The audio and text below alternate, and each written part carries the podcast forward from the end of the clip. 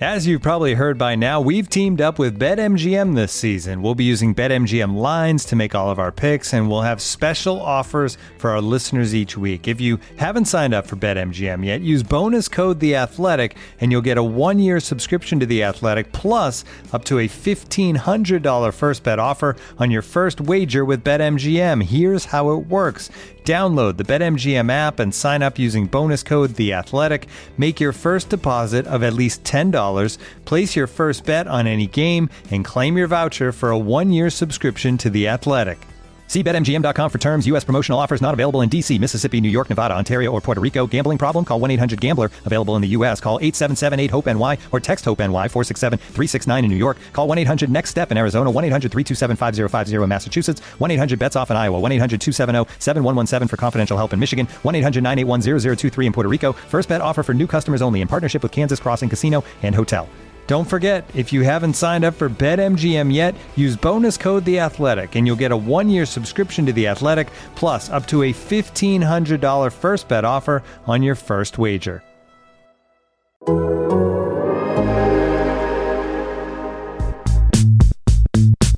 Be the best, and you got to pay a little price. If you want it bad enough, you got to do a little extra things to get it. Welcome to the 11 Personnel Podcast, your favorite Rams podcast. I'm your host, Jordan Rodriguez, and with me, as always, my fabulous co-host, Rich Hammond. Rich, how are we doing? Jordan, as I think about this Rams preseason, I think about that famous literary phrase to tight end or not to tight end. Here we are. Yeah, that's Uh, uh, yes. that's Poe, right? sure. Let's let's go with that. I, I, Shakespeare. Yeah, I'm not going to look that up necessarily, but I, I'm pretty sure it was in there uh, somewhere. But um, interesting times, Jordan. I mean, we are now two weeks into the preseason. Uh, the Rams are making some roster moves. We're going to talk about that. Very unfortunate injury. I want to talk about that, what it means for Logan Bruss, what it means maybe for the offensive line in general. Quarterback, backup quarterback situation getting more interesting. And Jordan, you're about to head off to Cincinnati. Beautiful, beautiful, lovely Cincinnati for a couple joint practices. I want to talk to you about that too, because those often, from my experiences, can be uh, at least as interesting, if not more so, than the preseason games. Yeah. um, so we we'll, we'll talk a little bit about that, but you know, maybe let's let's start with the unfortunate news, Jordan. I mean, if if if people um, haven't already heard, and and boy, should they have already heard because they should be following you on Twitter and reading you on the Athletic, but they haven't. If they haven't already, um, very unfortunate news for third round draft pick Logan Bruss, who looked like he was certainly going to be a, at least a part of the rotation uh, this season and had to leave Friday night's game with a knee injury. Um, tell us what we know about that, Jordan, and what are kind of the implications now uh, for the depth of the offensive line going forward? Yeah, so it was interesting because on Friday night, Sean McVay didn't, he came into the press conference and he said he didn't have an in- initial update. And normally he just leaves it at that. And this time he said, sort of quietly, almost like under his breath, but obviously at a lectern with uh, at live active microphones all around, he said, but it didn't look good. And so that's kind of when you knew, okay, you know, they're getting they're getting multiple tests on this thing, really Yeah. checking out to see what happened.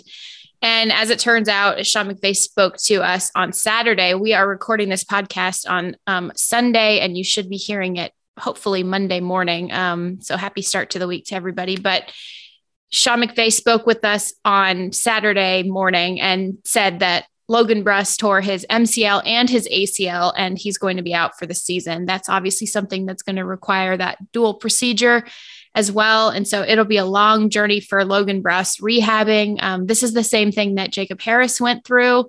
Obviously, for Jacob being about a, I would say like about a 100 pounds, if not more, lighter than Logan Bruss, and just a different type of movements. Um, we saw Jacob Harris rehabbing long into um, through the end of the season and was only really just cleared by the start of training camp. Now, he also had that injury deeper into the year than Logan Bruss has had this injury. So, this is going to be a full, basically, what I'm trying to say is this is going to be a full year situation Right. in that recovery and rehab process.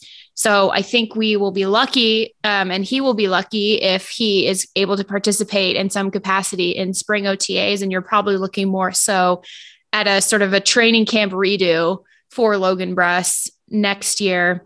And that's tough. You know, the Rams, they really liked him in the draft and he was their guy. This was the the storied sort of Andrew Whitworth up in the draft room, Kevin Carberry pacing back and forth, trying to not angst over whether someone would get their guy before they did. And, and they really liked this guy. And, you know, I, I would say that injury aside, we had already talked about how he wasn't necessarily in the lead for a position on this starting offensive line through camp. Coleman Shelton has really tenaciously grabbed a hold of that right guard spot. So Logan Bruss was clearly going to get some time to develop. And this is time lost now. It's unfortunate for him. Um, it's unfortunate for the Rams. It, it, it will be key developmental time that he will not have um, because when you're rehabbing and when you're going to start, he's he'll start the year on an likely on an injured reserve designation. And and you can't be you know in the meeting rooms in that regard. You have to be rehabbing. And so um, this is tough. Yeah it's tough for the rams. They're they're going to be searching for some answers in terms of the depth question. Tremayne Anchrum being a guy who Sean McVay has name dropped multiple times as someone who will probably be called to the occasion in that regard to be a, a depth player. And he also um, can play multiple positions on the interior. So that's a, a good sign as well. And they've also used AJ Jackson, not just at that left tackle spot, but also on the interior as well. So I would I would assume those two offensive linemen are going to be probably the top guys in terms of those those uh, depth spots. You're looking at two, maybe three um, in terms of an active game day roster uh, of those depth positions. And, and Tremayne Anchrum and, and AJ Jackson are guys that we'd mentioned in the past who are the top candidates for that and that hasn't changed. Although um, that third spot now, if they do decide to, keep a third spot in that regard, that becomes the big question because that was going to be Logan Bruss's.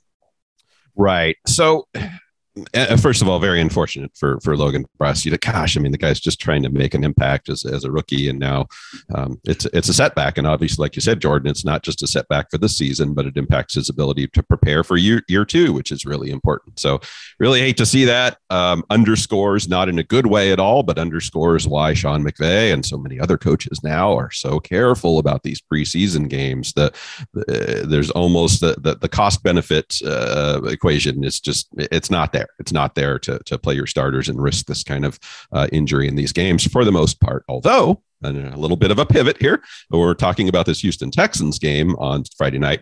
Houston did play a, a, lot of starters. They're, of course, in a little bit of a different position. They are not the Super Bowl champions by any stretch of the imagination, are they not? Um, so they're looking to get something a little bit different, probably out of this preseason. Um, but Jordan, tying that into the offensive line and probably tying it in also to the discussion that we're going to have about the quarterbacks. Um, again, Houston did play a lot of their starters and did play them pretty deep into the game, actually. Uh, anybody who watched that game one of their primary takeaways was probably going to be that the Rams offensive line, oh boy, oh boy, not not what you want, not what you want in any game. Preseason, out in the park, uh, on the street, uh, you don't want that anywhere, anytime. Um, but context, we always talk about context, right? And and how that's important. And I think a lot of people said, "Oh my gosh, the Rams just have no depth at offensive line." Well, here's the thing, like those five guys if those five guys are playing together in a regular season NFL game, yeah, you've got a really, really big problem. Um, that should never happen. I mean, you certainly are going to have injuries. You might have to have Alaric Jackson step in. You might have to have Tremayne Anchrum step in at some point. But chances are they're going to be stepping in with four other starters. So you're not going to have Jordan, going back to one of my my favorite lines of yours when we when we first got started out, it's it's the five fingers and the glove, right? it's it's not you're you're not replacing the entire glove if one of those guys has to get in. You're just replacing hopefully just maybe the pinky finger and and the rest of the hand is is doing okay. So for me, Jordan, I, I worry a little bit less about that because that's not that's not the offensive line that you're ever going to see out there on a football field. Uh, hopefully, otherwise it's a disaster. That said, Jordan, what level of concern should there be? And I hate singling out people, but I think it's fair in this environment. I look at a guy like Bobby Evans, who who struggled quite a bit in that game, and he is a guy who, if theoretically, if there was some type of injury, uh, you might need him to step in. Whereas AJ Jackson, Tremayne Anchrum, maybe you feel a little bit better about that. Um, so I, it pretty open ended here, Jordan. But I mean, uh, what what was kind of your takeaway of that? And I mean, should there be concern about the depth of that offensive line?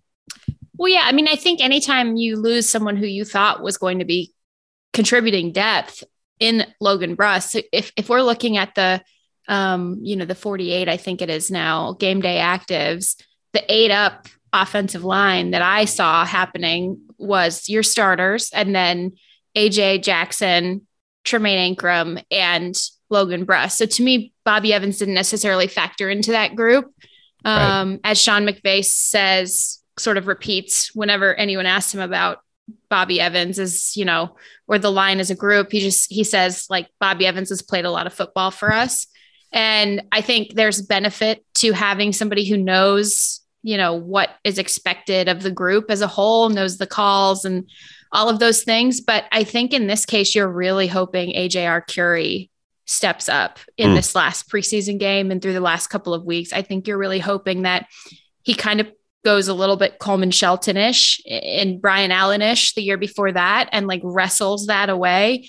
Um, and that uses that tena- tenacity to sort of get a firm grip as offensive linemen often do um, on that that depth position because I do think that that sort of eight spot is is up for grabs.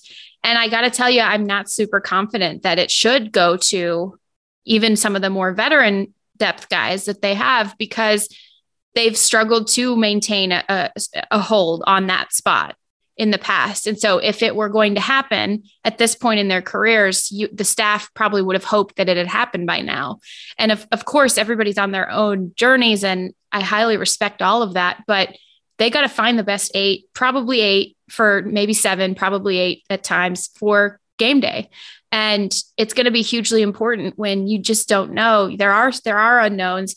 I think that there there's so much potential in this offensive line in terms of you know, even po- in the post Whitworth era with Joe Noteboom and and um, David Edwards looks great, and Brian Allen has sort of that bulldog quality about him, and Coleman Shelton is playing fantastic football right now. Um, and Rob Havenstein is Rob Havenstein. And so I think there's so much potential there, but you can never factor in the injury question, right? So that's why your depth guys have to be, I think, a lot better. And, and I guess I'd probably remove AJ and Tremayne from from this next comment because I think they've done well. But I, I think your depth, your other depth guys have to be so much better than what they showed. And yes, it was mm. going against the Texans first and second, though, and second team defensive line. Right. And the one thing that I also want to point out is the Rams very clearly went with different strategies with their quarterbacks, not just for playing time, but in terms of the type of football, the type of offense they were running they tested Bryce Perkins out behind that backup reserve offensive line to see if those guys could keep those lanes creative and keep those lanes going. And the one the clip that I keep remembering is you know Bryce having to shed Bobby Evans as a blocker quote unquote yeah. because and you're you're trying to you know you're trying to when you're it's so much different when you have a, a quarterback who is a threat an actual threat, not not somebody who scrambles around or can run a couple zone reads or anything like that, but an actual like the most dangerous runner on your team is the mm-hmm. quarterback, right. which Bryce Perkins is every time he steps out on the field. Um, you run a completely different offense than what you saw between those preseason games. So this week two preseason, you could see they they had very clearly said, okay, we know we've seen that you can be this electrifying incredible threat with your legs in the the first game and that was that was the plan for us to make sure to see that that you could that you're that gamer right and to also see how the line is is helping to keep those lanes open and blocking through the play which is hard to do. It's not easy to do. But then and then I I didn't think that they played in that regard. I thought there were some some pretty down moments in that regard.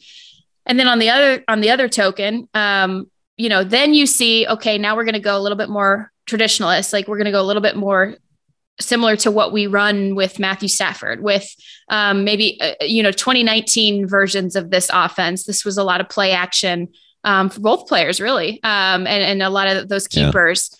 You saw that, and that was um, you saw the shift from week over week because this team is trying things and they're trying to figure things out, and so they should be doing this, and it's very calculated. But you also then saw the struggle again, right? And so in some of those more traditional, maybe pass pro sets, and and I thought that was a I thought that was an issue. And you know, you saw John Wolford who takes five sacks in the first half. You cannot fairly evaluate a quarterback. Yeah. And it's not that John Wolford's holding onto the ball too long. Maybe one or two, you think, okay, maybe John could have helped the line a little bit in that, but in in ways that Bryce Perkins is, you know, obviously able to help he can flush pretty easily and and kind of make things happen out of structure. You don't want him to have to do that every single snap. But right. John Wolford playing against this like first and second team pressure from Houston with this with this offensive line, it wasn't it wasn't like get rid of it, get rid of it. Instead, it was like, oh, the snap and instantly he's under pressure. Right. That right. was a huge problem, a yes. huge problem. Yeah. And and then you saw you saw this especially with Raymond Calais and John Wolford in this game, you saw in the first half, the success that they had was when they had to then recalibrate and bring in pressure beater plays, those little catch and runs. And that's not necessarily what they want to be doing to get a fair evaluation of their quarterback. So I think, um, you know, now I've gone on a tangent, obviously, but I know we were going to talk about the quarterbacks. But I think a great pivot to your first question, Rich, I, I, do agree with you. You are concerned about that. And, and I think there's like, I, I would agree. When I criticized the offensive line last week, too, you know, it's not that I thought they played bad the whole game. I, I quite clearly said, you know, yet I thought they got better as time passed. Um, and in this, in that case, you could see when certain guys started to take command of that space, Tremayne Anchrum and AJ Jackson, I think in both weeks being being guys who have done that. And I think that's probably why they've separated themselves from the rest of the group. And so I am concerned about that last depth spot um, to answer your original question. Yeah. And uh, look, that's all. I, have said this before in, in other um, sports, other teams. I mean, it, if if one of your biggest concerns ends up being who's your eighth offensive lineman, um, you're probably in pretty good shape. Yeah. So I mean, there there's certainly worse thing. There's a lot of teams out there worried about who their QB one is going to be. That that's a much bigger problem than worrying about who uh, OL eight is going to be. So uh, we have to put that in perspective a little bit. But we have seen uh, from this team over the years is sometimes you need that depth. Sometimes you have an extraordinary amount of luck in injuries, like the Rams had, you know, 2017, 18, uh, uh, and sometimes you need that depth, as you've seen over the last couple of years. So it's not a small thing, uh, but I also don't think it's a reason to panic. But uh, I'll be interesting. I just I made a note, AJ Arcuri right here. Uh, so we'll, we'll, watch in that uh, final preseason game to to see um, how how he fares in that game. Uh, the other thing, Jordan, you you uh, yeah just one more thing I wanted yeah. to say. I was going to bring this up, but I didn't want to because this was one of those things where I was like, if I say it at the beginning of this answer, we are totally going off the rails. Side so I got to tell yeah. you, yeah. I got to tell you, you mentioned the the starters versus role players preseason. I'm firmly, I tell this story a lot. Like I'm firmly on board with resting all of your starters and your your key players. I think that right.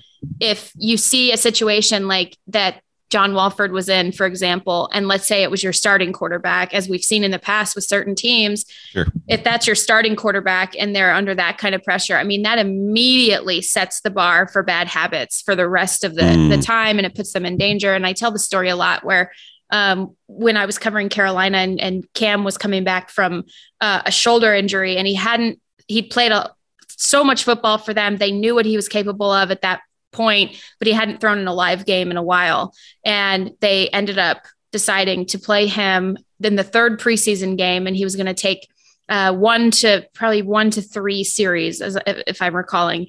And it was like there was really no. I'm like, if is that if what what does that accomplish kind of a right, thing right and there was all there's was all this debate about it and all of that sort of and that was in i think it was think it was 17 so then that was right when sean was coming out and drawing all this criticism from like maybe some of the older generation of coaches in the league because it was like oh you know this this whippersnapper like he he doesn't he doesn't think he has to hit yet and all this stuff. And and so right. it's it's it was interesting to see that dynamic from sort of uh, a team that was doing things more traditionalistically traditionally. I added way too many consonants and vowels in that but more traditionally. I get it but I will tell you though that year um you know there, in my mind, was no reason why Cam should have been out there. He had already established sort of these elite traits at quarterback and he knew the offense and everything.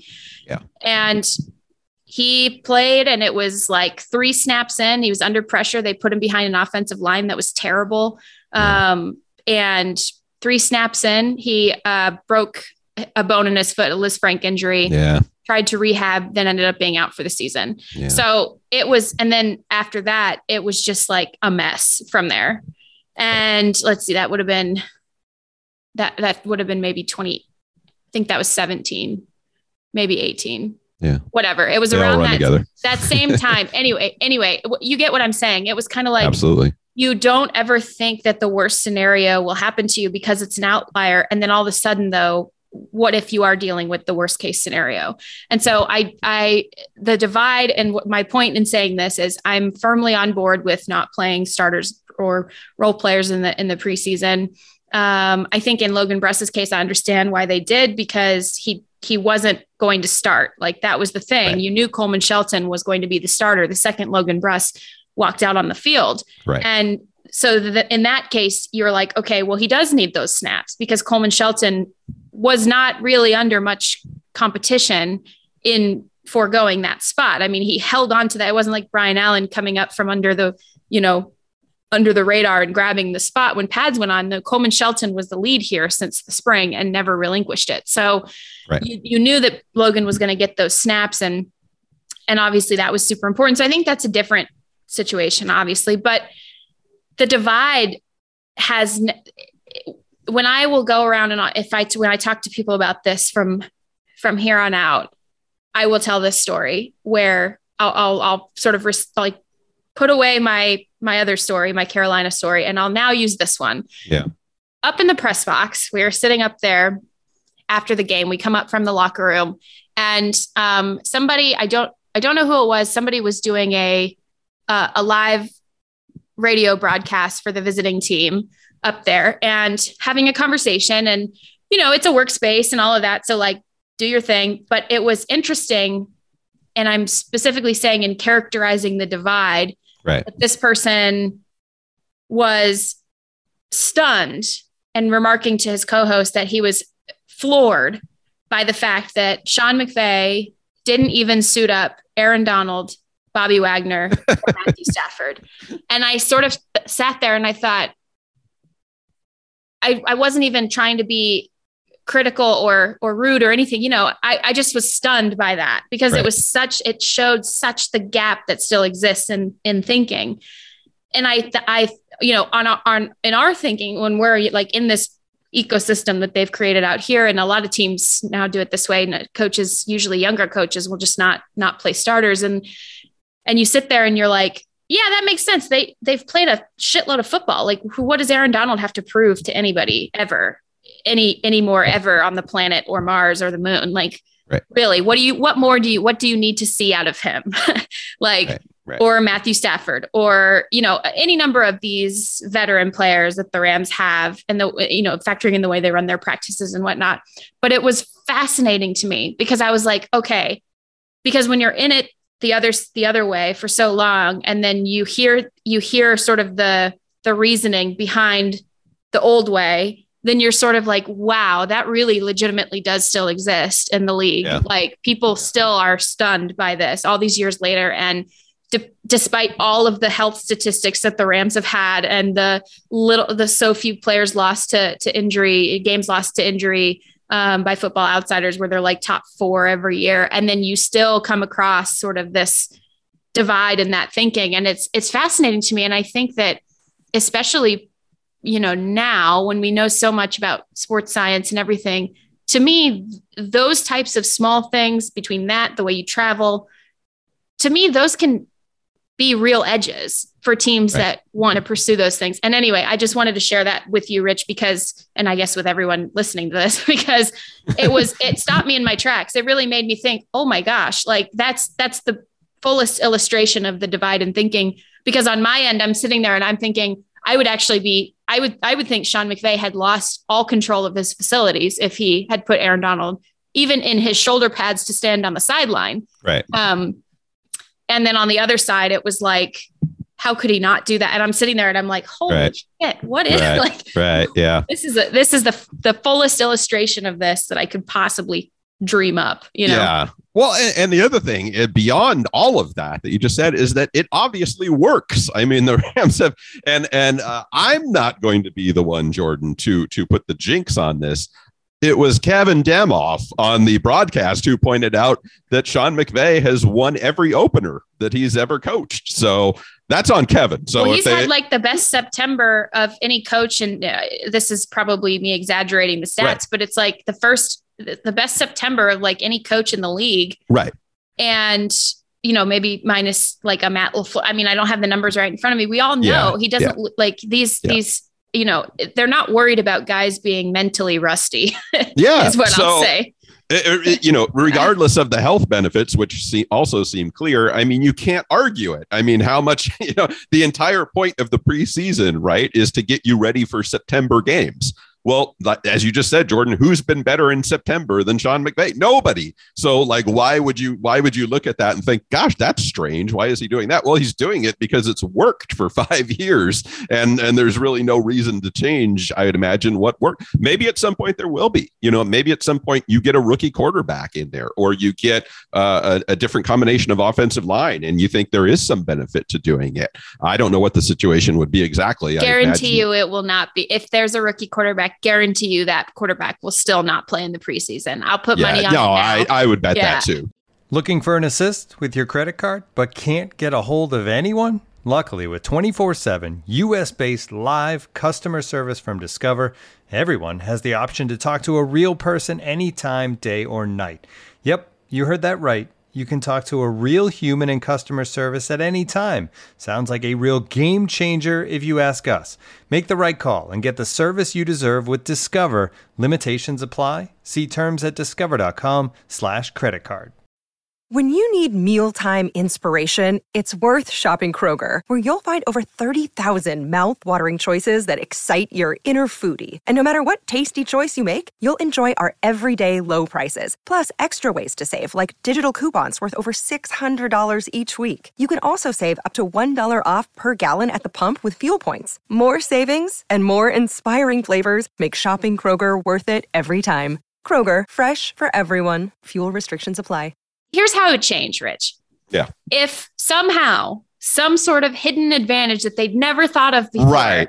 existed that would get them more wins in November. If they would if they were to do something different in the preseason, if if that could directly somehow translate in November specifically, Right. then hell yeah, man. You're They'll seeing everyone. Sean McVay's throwing on pads at that point, brother. Uh, like that, actually is- wouldn't surprise me. Actually, that is but it's not i mean it's and again i knew we were gonna because it's so interesting it is so interesting Yeah. right and and illustrative of the divide some of the divide in thinking still across the league that um I was like, okay, well, I gotta tell, I gotta tell you this story, but also if I tell you at the beginning of a of answering a question, we're totally going off the rails. right. No, it, it's a great. Yeah, it's it's fascinating. It's fascinating to see how different teams handle that and and why. And like you said, that divide that's still there. Even though to me, it's it's a slam dunk. I mean, it, being in this situation, I can't imagine. Uh, I, I, I just- I can't imagine it. There's no there's no benefit to me at all. But There, there's more chance of me playing in the preseason than there is Yeah. Aaron Donald playing in the preseason. I'll say that. what position? What position would you So, play, Jordan? I so you also mentioned the five finger and the the pinky. I heard Yes. a new. I, so I'm obsessed with the safety position. Obsessed with it, right? And Okay. and you know you know this, and especially the way the Rams play their safeties. And um, I was talking to Taylor Rapp the other day, Mhm. and um, we were talking about how uh, I'm trying not to give away too much because I'm obviously working on something, but but Right. um, we were talking about that flow that you get into as a group, like, and the coach speak for it is like you're playing on a rope, right? Like you're all connected to a rope and you're waving. And to me, it's like a more of a kelp in the ocean situation in my mind. But Okay. so then then we came up with a really good one when you're all on one accord. Um, so first we mentioned that there's no weird finger on the on the fist. There's no finger on the fist sticking out. And then we were like, actually, it's more like there's no weird carrot in the bag of baby carrots. I was like, food, the food metaphor, Yes. you Yes. know, we got to have the food metaphor. There's no, there are no weird carrots in the baby carrot bag of that is this Ram safety group. No. Was was that your way of saying that you would be the the weird carrot in the bag yes, if, I if would you be the weird carrot. Yes. So I would, to answer your question, I would play safety. And also, um, I would be Hmm. definitely, I'd be the weird carrot. I always feed those to my dog. So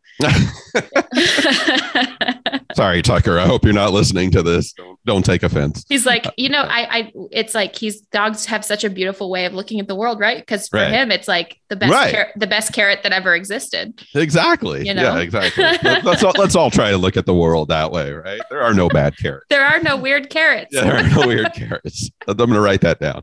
Um, I don't know how you pivot from that to quarterbacks, but but let's try to do it. Uh, because all right, Jordan, I, I have my thoughts on this, but I I don't want to I don't want to I don't want to spoil the bag of carrots here, so to speak. So, um, John Wolford plays the first half.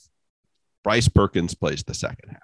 Uh, to me, uh, maybe not to me. Okay, pu- public public sentiment. There's there's three things going on here. Okay, scenario number one, uh, there's an open competition for the number two quarterback position, and the Rams want to see uh, whether or not they should promote Bryce Perkins over John Wolford. Scenario number two, you know John Wolford is your number two quarterback.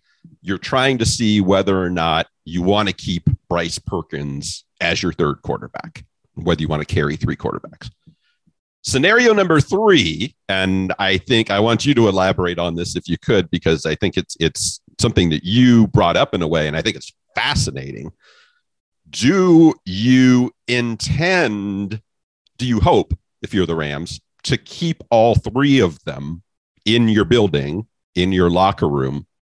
But maybe there's a way to sneak John Wolford in without having three quarterbacks on your active roster. So my two-pronged question to you, Jordan, is what scenario is the most probable there if you're getting into Sean McVay's head? And two, if you could elaborate on that last scenario, because I think it's fascinating. And I'm wondering if it's something that the Rams might actually consider slash pull off. Two prongs. That's a weird carrot. Oh. There we go. oh man. Went off the rails, Rich. That's Um okay. That's okay. okay, so I this whole situation, as we love to say on this podcast and everywhere else, there are multiple things that are true At the same time. at the same time. Um, you guys can't see us. I'm waving my hands in the air right now, like multiple things true at the same time. Yes. Okay, so I'm just gonna let list them all out. All right. So first and foremost, yes, I do believe that they want to make it feel more competitive between Bryce Perkins and John Wolford. Both of these guys do very specific things that the Rams love. And it also probably depends a bit too on who you ask within the building and within the coaching staff as to what is deemed more valuable, quote unquote, to the Rams' overall operations as to which quarterback they feel can be the best sort of way forward in that regard. So you're you're looking at John Wolford who give who who picks up every opposing offense all week, uh, every week for 17 weeks in the playoffs and runs a live scout team against the Rams' first team defense. They run a live scout team because it gets the defense a better look and a better feel for the type of tempo that the other team plays with, the type of cadences, the type of um, uh, uh, of run pass combinations, the type of concepts, that the way that the um, the quarterbacks, you know, it, it's it, it's that's what running a live scout team does. Okay, so you're not you're running that in that way which they introduced back in um, i believe it was 2020 they started doing it this way. And it was it's super important right? Because you have to see how your first team defense can clash against whatever version of a first team offense in scout team form that will be and you're doing it in, in live competitive reps right throughout the week of practice. Um, so that's that's one thing. But you also now you're going to see a, a different variety of quarterbacks, especially this year, than maybe you faced in quite a long time, not just because Trey Lance and Kyler Murray are in the division and reports out of 49ers camp are saying that Trey Lance is doing a lot of really good things. Um, so you have to make sure that you're also giving your defense the types of looks that if the 49ers want to do um, more of the zone read, if they want to run more of um, sort of the quarterback being a threat, a positionless player, um, like they do with some of their other players. If you're thinking that they're going to do that, Bryce Perkins not only can run, does you know he obviously runs the Rams offense, but he also he can game in that way. You can get those looks. Hell, Josh Allen, who's coming to town and is going to be one of the best quarterbacks the Rams face all the year, um, is quite a threat um, on the ground and he's very hard to tackle. Mm. And Bryce Perkins, similarly, you're not obviously tackling to the ground in practice, but he is very, very hard to contain, very hard to tackle. You need to understand what contours you take against a quarterback like that. So that's specifically in the scout team. To me, that that is why it's valuable to keep both of them, right? Um, over time, I would assume, and in part, hopefully, they're hoping that some of these preseason games. Again, I think you throw out this last one because there's no there's no fair evaluation you can really give, I think, to to Wolford in that case, and probably not even to Perkins, because Perkins was at that point, he's going against the backups and, and all of that. And John Wolford right. is going against the first team and then the the second and third team or pretty, pretty much third team offensive line right. is just not holding up to some of that pressure. Um, so I think you kind of just I know they'll pull out plays and they'll study different things and they're probably getting value out of it. But to a layperson, it just doesn't seem like a valuable use of evaluation. Um, so I think that's part of it. Yes, you want to keep that competition going. You want to make sure that these guys feel like they're vying for a backup spot in the traditional sense of the role. But the bigger, broader picture of why keeping both of these guys is so valuable is specifically for the countless hours of work that you put in throughout the entire week that nobody sees and way too few people talk about in terms of what a backup quarterback's job actually freaking is. Right.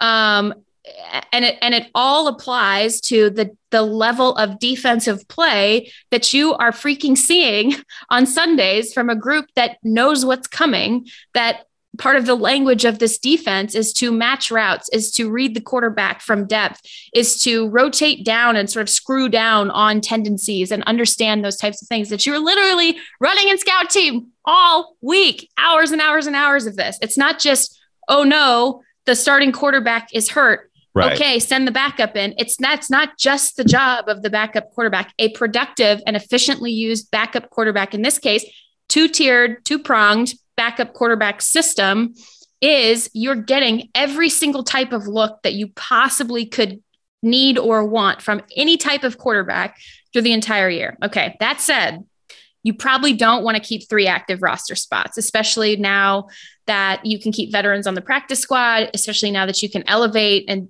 and de-elevate guys up and down a couple of times based on the new rules post COVID, uh, post COVID regulations.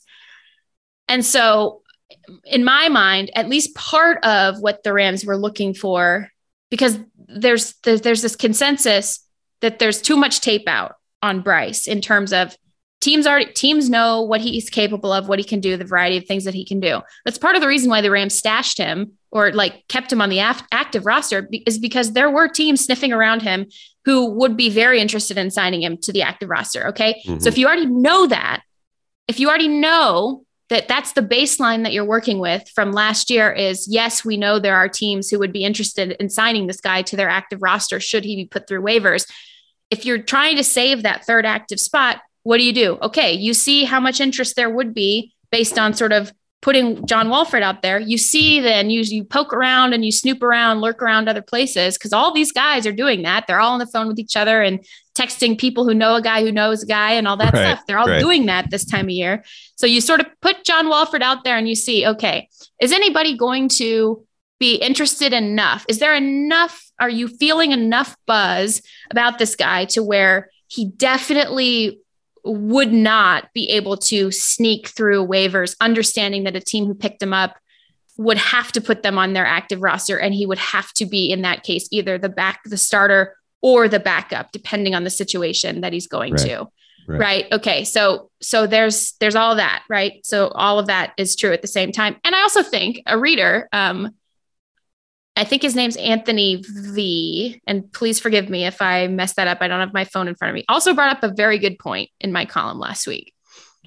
The Rams also, Sean McVay noted that when you have a quarterback who is doing such dynamic and explosive things and is the biggest threat in the run game, you can't evaluate your running backs because the quarterback is the best running back on the field. The quarterback yeah. is the biggest threat in the run game. So, yeah. also to me, part of putting John Wolford in, also, as long as all the other things are true at the same time, I'm right. just, this is like the waving right. hands podcast. Yes. Um, all of these things are true at the same time. And it can also be true that the Rams wanted to run a little bit more of their quote unquote traditional offense and really see the running backs that they have in those depth positions. And it's pretty clear. You saw that they made some cuts that were indicative of some of the evaluations that they had at that position. Right. right. Um, and so I think that that was also true. You saw specifically, like, yes, Bryce Perkins still clearly had the option, but the biggest tell to me was that perhaps somebody said to him or they were planning this this ahead of this game to uh, run more of their structured offense and less of their out of structure offense was that keeper that he threw where Jacob Harris leveled the under guy. Yes. And uh, Bryce Perkins could have in an out of structure offense could have taken that keeper all the way up for the first down himself. But in the Rams sort of bootleg keeper situation that they run with their quarterbacks, they ask you to pass to the, the over concept in the route.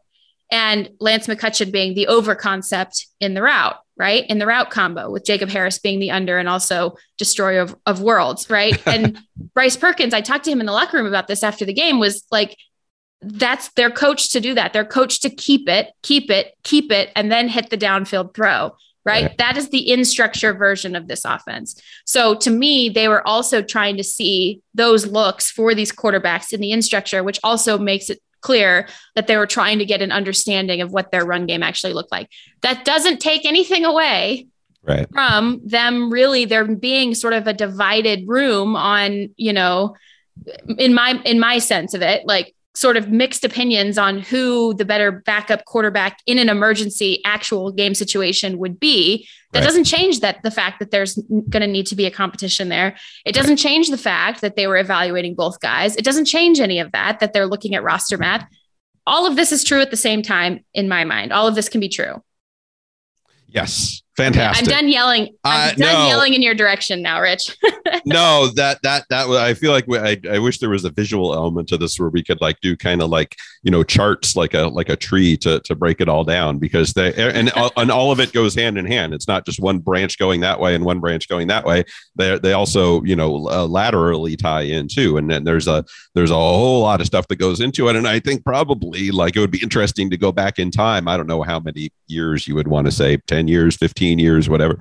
Uh, yeah, I think this discussion that we're having now is not a discussion that would have been had then. Probably the discussion then probably would have been, okay, who's the second best quarterback? Who's going to step into our offense if somebody gets hurt? And now that's not really the case, as you said. Certainly, yeah, you want to be, you you want to put somebody in in there who can play. Yeah. Uh, but that's not uh, that's not the driver anymore. And let's be honest here, Jordan. Like, I mean, if if and, and I've said this before, I, I know the backup quarterback is like the most popular guy on the team. Like I've saw I've seen it for years here, going back to Sean Mannion, whoever else you want. Like, everybody loves the backup quarterback. But I mean, let, let's be real here. If if for some reason Matthew Stafford were to go out with any type of serious injury, there's going to be a big drop off. Let's let's be honest here. Like no yeah. no matter who it is. So let let's not pretend like oh gosh John Wolford or or Bryce Perkins who's going to be the best replacement for Matthew Stafford. No, there's not going to be a good replacement for Matthew Stafford if if that comes and right you now. probably can't afford that guy either. Frankly. Exactly. Yeah. yeah. I mean some teams can. Some teams prioritize that in in a backup quarterback because maybe they're not as sure about their starter or there's a big injury risk or whatever it may be. So they want to have somebody there at number two who's ready ready to step in if possible. That's not really what the Rams have, have built this around here. Um, so it'll be real interesting to, to see how this goes, Jordan. And and I guess maybe, you know, obviously there's a lot of stuff that ties into. I just don't think you can, I don't think you can risk putting Bryce Perkins out there. I, I don't think you can risk saying, eh, let's see, let's see if he goes through. Correct. I, I, I don't think it's going to happen. I don't, I don't think he would get through. Um, so then what that to me, the question becomes, okay, is, are you so concerned about that that you keep three or do you look at it and say, John Wolford, eh, let's, let's give it a shot. Let's, let's see. Yeah. Do you take that risk? And that's mm-hmm. the big risk part of it where like, you could be right. You could be, it could be that he could pass through and you could re-sign him to the practice squad. And in if you are able to re-sign him to the practice squad, that's a, usually a pretty good sign that he'll be safe there for at least you know right. the, the, short term or, or, whatever and then right. maybe something down the road you need to have three quarterbacks up just in case as the season gets going so then you bring them back up and other parts of your roster manifest in different ways and so then you you can maneuver in that way but this for the initial 53 if you are willing to take that risk. And, and like i said i think some in the building would be willing to take that risk. And i think some would very much not be willing to take that risk. Um, so i think that was a lot of what that first half was about. And also i did talk to john about this not this particular topic because how would you ever talk to someone about that? That would no be kidding. so horrible. Um, yeah. but it's like that would be awful. But i did talk to him about their game planning for this particular um, team, and they were extremely aware from the jump that the Texans were going to play most of their starters.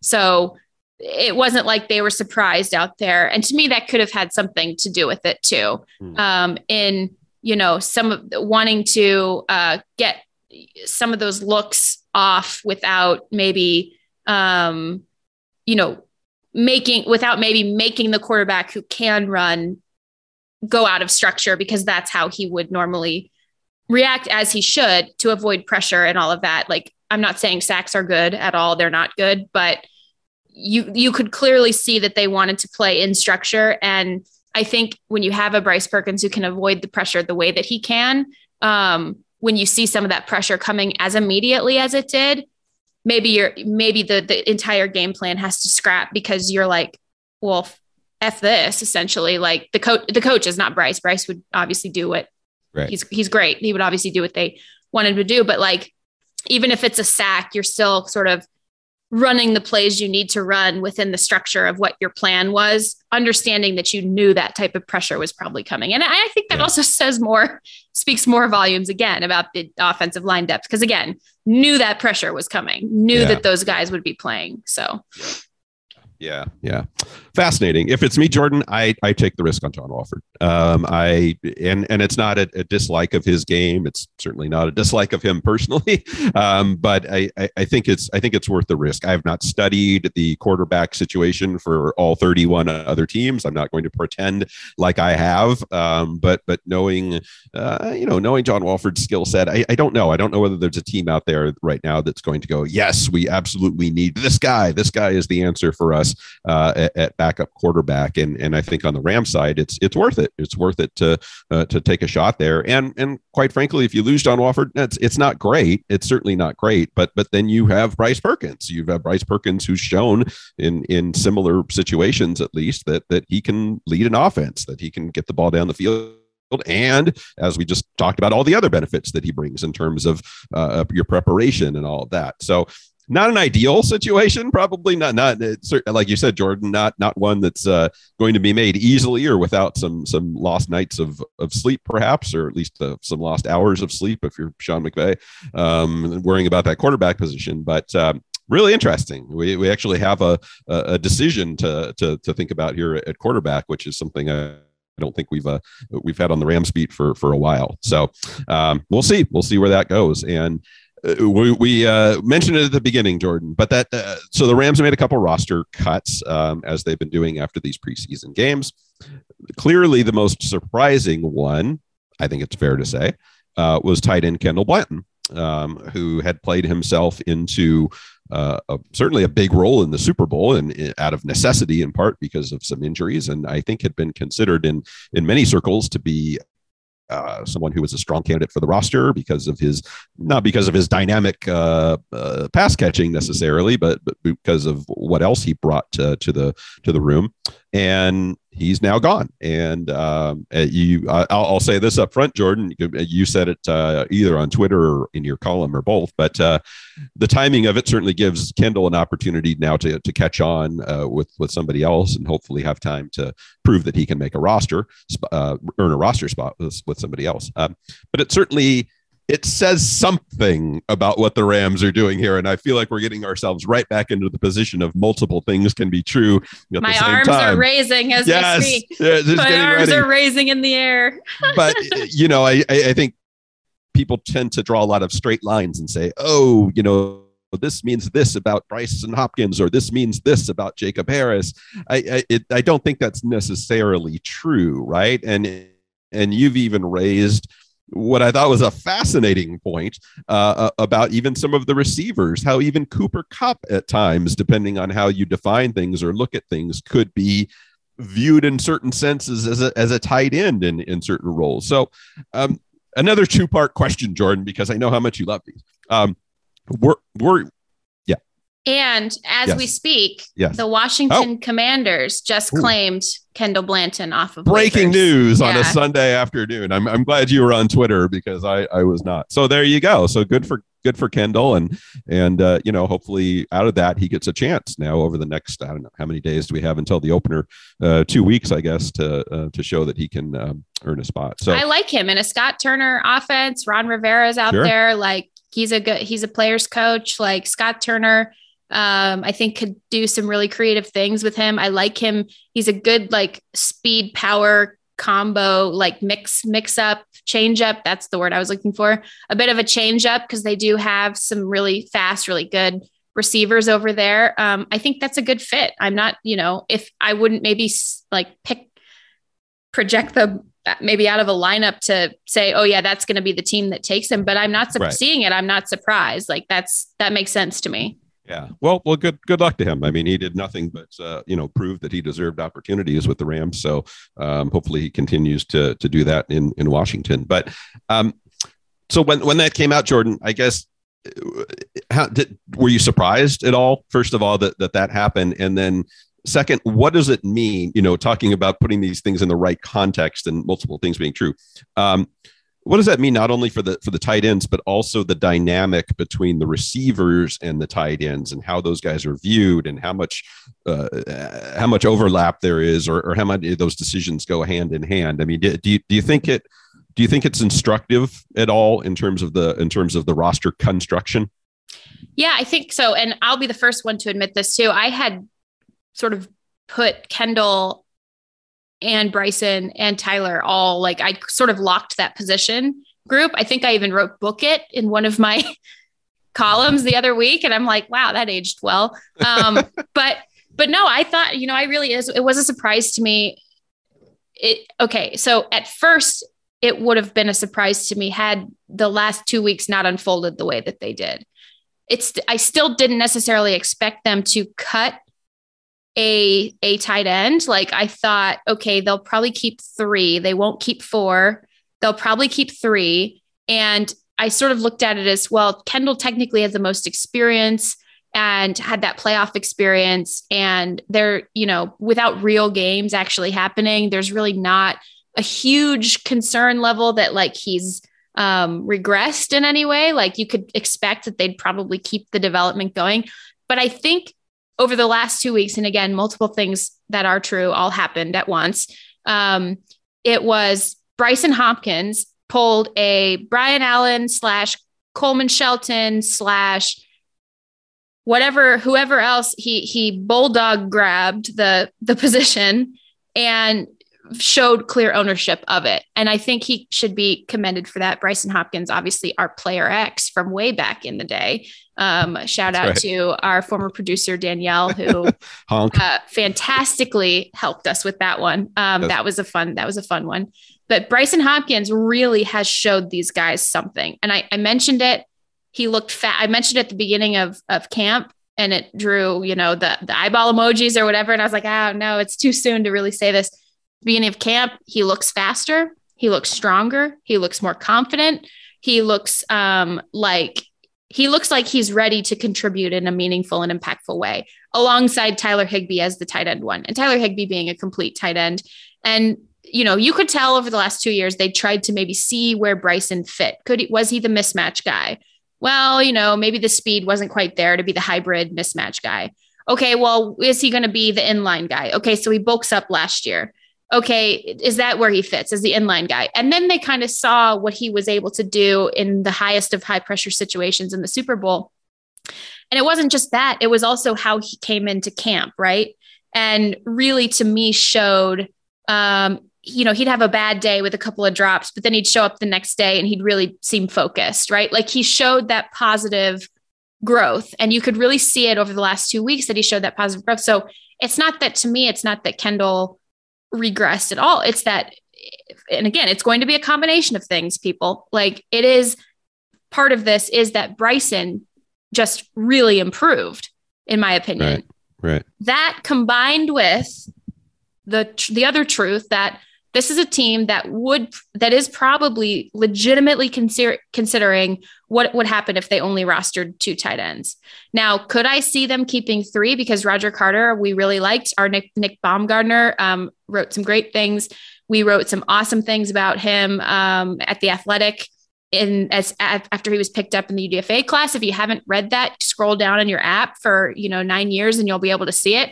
Um, and I'll I'll I'll uh, I'll link it upon request if you guys are curious and you tweet at me about it because um, he's somebody who's super intriguing, versatile player. Um, capitalized on that play that this the special teams play this last preseason game and obviously scored the touchdown. So yes, I could see him. You know, if they want to keep three tight ends, I could see them t- uh, rostering Roger Carter Jr.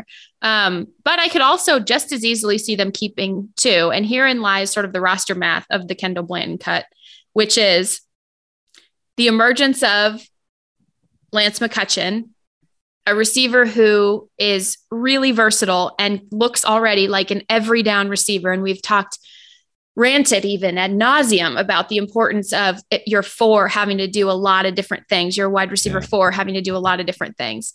Um, the emergence, and we saw it in real time. It's, we've seen it in flashes in, in camp and, and in practices. And I know not everyone is privy to that. So I know I've asked for a little bit of a trust fall here with Jacob Harris, but I think people saw really what he could be capable of in this preseason game. Um, and the emergence of Jacob Harris, who is a wide receiver. Okay, but we're going to get to that in a minute. So the emergence of Jacob Harris, right? So now you're looking at, okay, so you might be you might need be needing to keep or wanting to keep eight receivers. I wouldn't rule out the fact that this team keeps eight receivers.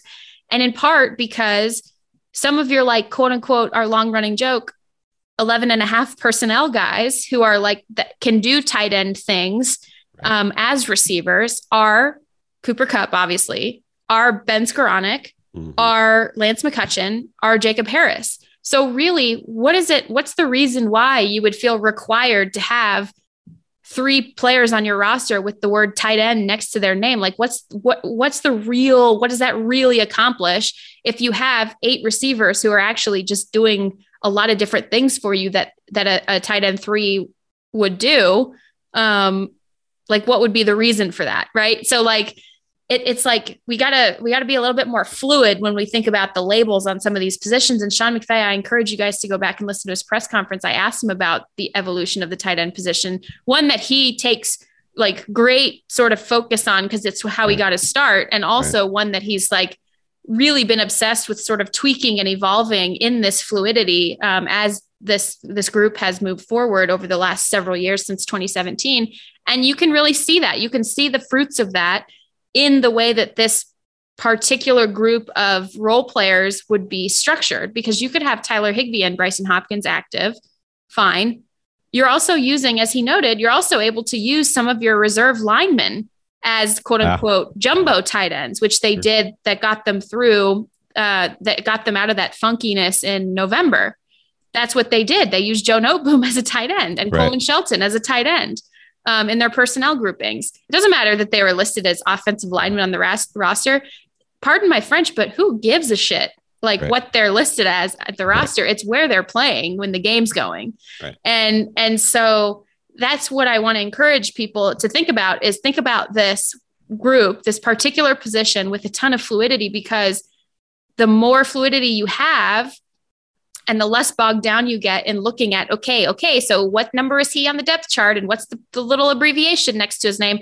The less the the less you think about that and the more you think about, okay, what are all the designs that now open up? What are all the combinations that now open up when you have six guys on this roster who could play either Tyler Higbee being a pass catching mismatch when he's used in the pass game, being one of them, Cooper Kupp, uh, Jacob Harris, Lance McCutcheon. What are the what's possible when you have a bunch of guys who can do a lot of different things, whether it's in the traditionalist sort of inline role or detached from the stack as a pass catcher or out of the slot as a pass catcher or um, any any which way, right? I think that that's what we have to start thinking about. And I think that this cut shows that the Rams are very much exploring that particular facet of this and, and that they found a couple of guys that they really like who could, in a pinch or even by design on purpose, um, contribute in meaningful ways in a variety of different roles that aren't reductive in that they're not reduced to the little T and the little E next to your name on the roster. Right, right. Yeah, I mean, in, in a lot of the same ways that we look at the secondary sometimes and say, oh, is it going to be this number at this position or this number at that position? Like, it, it's probably the same thing here. I mean, it's, it's probably a little bit, uh, you know, trivial to say, oh, is it going to be seven receivers and three tight ends, or is it going to be eight receivers and two tight ends? You should probably almost just say, is it going to be ten of those guys? Yeah, uh, right. total. like, I mean, and and uh, that that's fascinating to see. And boy, I can only imagine what uh, Sean McVay is thinking. You know, when when he's when he's given these kind of guys, and hmm, that's interesting. What what can I do with with this kind of tight end or this kind of play? Or even I, I even forgot to mention Ben Skowronek. I mean, another great example of uh, somebody you, obviously you just brought him up, but I I hadn't even thought about him as somebody who absolutely can uh, kind of fill. I don't want to call it a hybrid role. I think that's that. I think that's limiting, but uh, just somebody who can do a, a lot of different things if, if he's able to uh, be consistent out there. So, uh, yeah, I mean, so yeah, in one sense, it's it's surprising. I mean, Kendall Blanton certainly brought some things to the table. You saw what he did in the Super Bowl and uh, was a big part of what they did. But uh, again, nothing happens in a vacuum here. There's a, there's nothing uh, that very little, and unless you just completely screw up and you know commit a bunch of penalties or uh, whatever it may be, it, it, chances are your your spot on the roster is going to be tied to something else. Um, and certainly it comes down no matter what the coach says in public. By no the way, matter what the coach says, you got to say a certain line in public when you are asked yes. why a guy gets cut. A coach has to say a specific yes. line that. While it can be true, many other things are also true at the Yes. same time that said Yes. coach is not saying or able to say. Just throwing that out there. break out your NFL coach translator for uh, when when necessary. I have one uh, keep on my bookshelf at all times, just, just in case I need it. Um, all right, Jordan, three preseason games, and we're coming to the last one. Yay for everybody! I think right. Um, but see, here's where I I loved joint practices, and I I only got to do a, a couple of these. Uh, we were in Baltimore for a very very hot and sweaty uh, couple days out out in that facility a couple of years ago, and uh, you're going to Cincinnati. Um, the Rams will practice joint practices uh, on Wednesday and Thursday, leading up to that final preseason game on uh, Saturday. Um, you will be there uh, to, to chronicle everything, obviously. Um, what do you expect out of those? I mean, I know we just talked about a lot of things. Can you kind of let people know? Let, let me let me introduce it this way. Can you kind of let people know um, what those are like? Yeah. um, and and why why coaches think they're so important and to me increasingly important it seems uh, as as the years go on here and and within that what what does that mean for the rams what are they going to be trying to uh, maybe get out of those those two days of practice Yeah. So the reason why these matter is for, again, we just need to make t-shirts rich, rich, like for a, a variety of things, all, all of equal or, or re- relevant importance, right? sure sure So they matter because it's a controlled environment. So you're tackling, but you're not necessarily uh, tackling with ill intent uh, by direction of what practices by CBA rules and all of that, how they're supposed to be structured, and some of the guidelines that um, you follow during this time. It's it's a little bit different than it would be in a preseason game where you are tackling and you could be tackling and you should, probably should be tackling with ill intent Um, but in this case, you're tackling, but you're you're doing it in the safest way that is possible to actually tackle. Um, which is to say, it's still physical, it's still pads on pads, it's still going to clack around a little bit. Um, you're also not allowed to sack the quarterback, uh, which is important because Matthew Stafford will be throwing in these, as far as I know. Um, and the first team offense will be playing. It's also important because you can control the surface. Um, if you will look, the Rams are not going to want to put any of their players out in the preseason, not just because they wouldn't in general, but also you're going to be able to control this the playing surface, which is a natural grass field, playing on grass as long as you possibly can. If you look at the people the, the Rams have, have gone against, it's all with that same thing in mind. It's the Cowboys and Oxnard again on natural grass. It's the Raiders hosting the Raiders again on natural grass. You're basically preserving that surface for your first and second team as long as you possibly can. And that's part of the importance of it. You're not subjecting people to unnecessary work. And I, I would say maybe some teams maybe don't think about this part, but I would guarantee the Rams think about this part where you're not subjecting somebody to that turf who's a, a key player for you until you absolutely have to.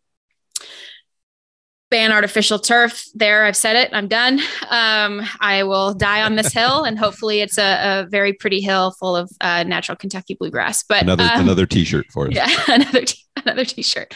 Um, okay and so then the other thing is um, you you pick the type of look that you think you're going to get or this is how sean mcvay does it right this is how the rams do it. i can't speak for other teams but i know this is how the rams do it so the way that they were, Sean McVay knows by now, based on some of his demons from 2018, he knows that he's probably going to see a lot of similar defensive looks that the Bengals were running, particularly some of their coverage concepts that they were running against him um, in the Super Bowl. He's probably going to see that quite a few times from other teams moving forward if they have the capacity of personnel to play that. So it's an opportunity to practice in a controlled environment against those types of looks. It's an opportunity to get your first team looks against those types of looks um, that you also are not seeing in the preseason because no team is unrolling their actual plan in the preseason.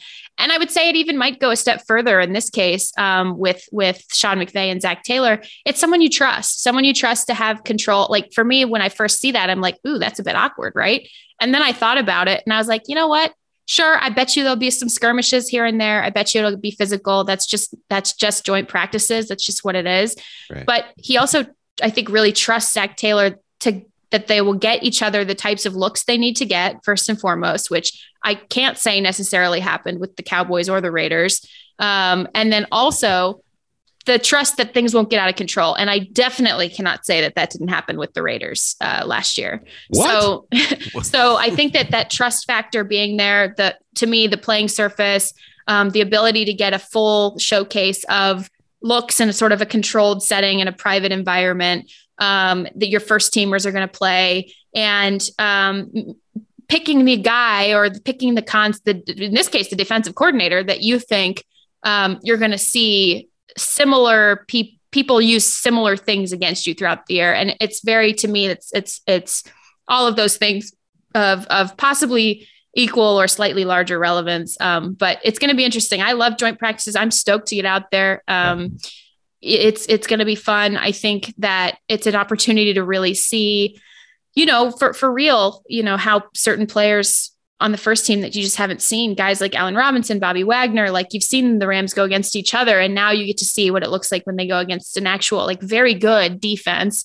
um, in real time, who's, who's not, you know, running in script or even in some of these live stress periods where they can't really go full out, even in Rams camp, like you're going to see them actually go against each other and how they solve problems in real time. And, and one thing too, I will say, one of the things that I hate about joint practices is when there's sort of this like overreaction on either side for either team. There's sort of like this overreaction of like winners and losers of the day, or like, yeah. um, you know, Matthew Stafford threw like four interceptions against the Raiders last year, and that was like a big deal. Um, the throws, I don't know if people actually knew knew this. The throws that he was workshopping uh, ended up being one of them ended up being with the no look included, uh, that wasn't included in the in the in the practice version, One of those throws ended up being the throw that we will now go down in Super Bowl history.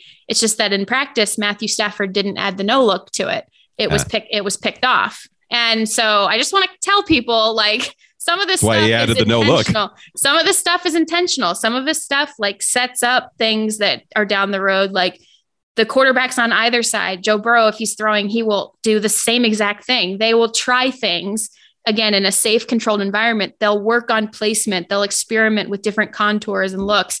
And that's the point of these things. Um, it's not to like keep score or to tally, although I'm sure there'll be some breathless commentary. Like it's not to be like, um, you know, some of the things that we saw go viral last year. Like that's really not the point of these sessions at all. But um, I'm sure I'm screaming into the void on that one. No, no, but you're right. But you're right. Yeah, I, I mean the, the the phrase you, you used it multiple times, so I don't I don't need to reiterate it. But the, the controlled environment, it's it's it's really the to, to me it's the hybrid between your your intra team practice and a preseason game.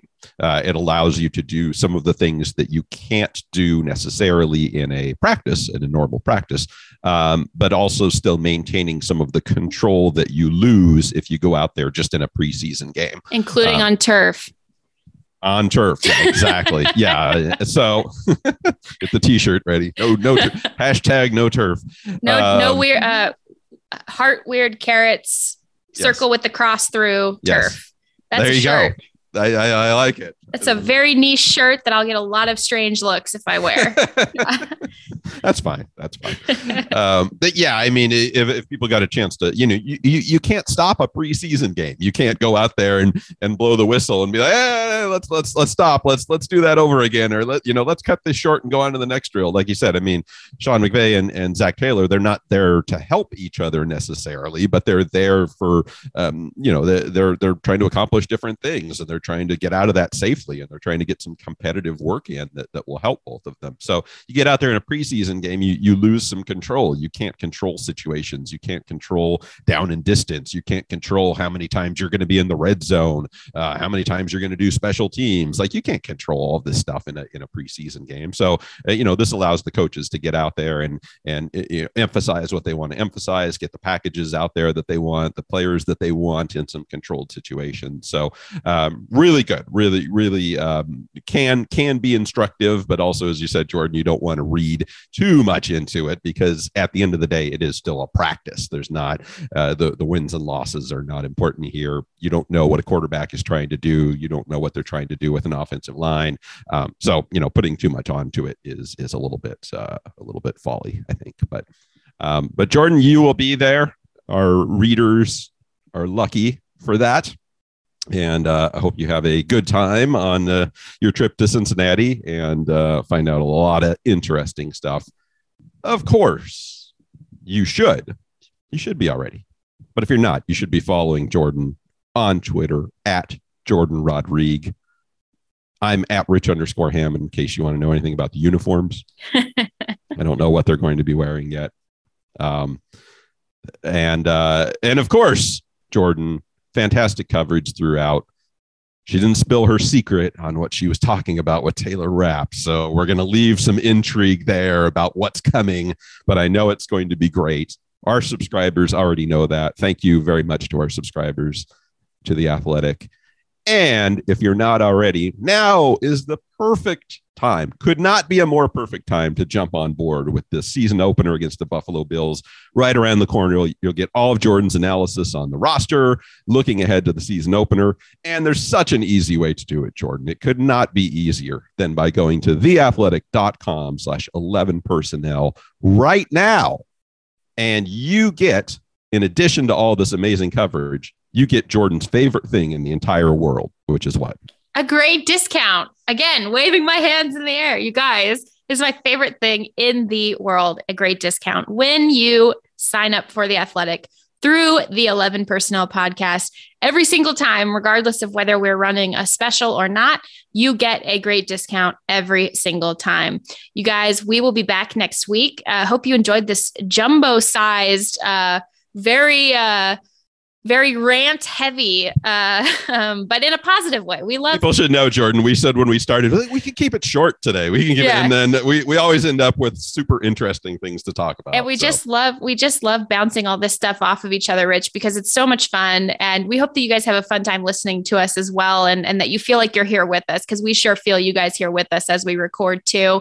Um, keep the comments coming. Uh, keep the uh, the the likes and the retweets and the the ratings and reviews. We haven't asked for those in a while just because we feel it so much when you guys are on Twitter with us. Um, but keep those coming too. We, we love seeing that. We read everything you write to us and everything you send to us. Got a couple of awesome niche inside joke references this week, which were fantastic. Those are my favorite thing, um, other than a great discount. They, they make me laugh every time. I know they sure make Rich laugh too. So we'll catch you guys next week. And in the meantime, take care of yourselves, please, and please take care of each other, um, perhaps most importantly. And um, we'll see you next time.